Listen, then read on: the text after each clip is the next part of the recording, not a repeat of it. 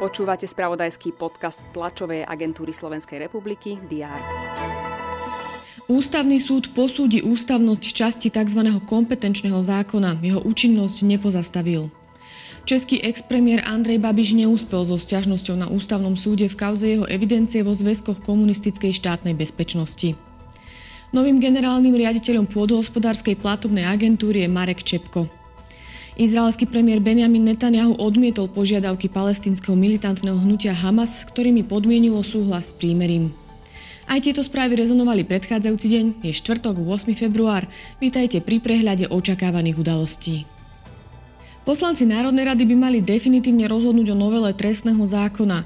Následne sa očakáva rokovanie o ďalších návrhoch na skrátené konania k vládnym novelám. Naplánovaná je aj tlačová konferencia ministra práce Erika Tomáša s vedením jednoty dôchodcov na Slovensku. Hovoriť by mali o rekondičných pobytoch seniorov.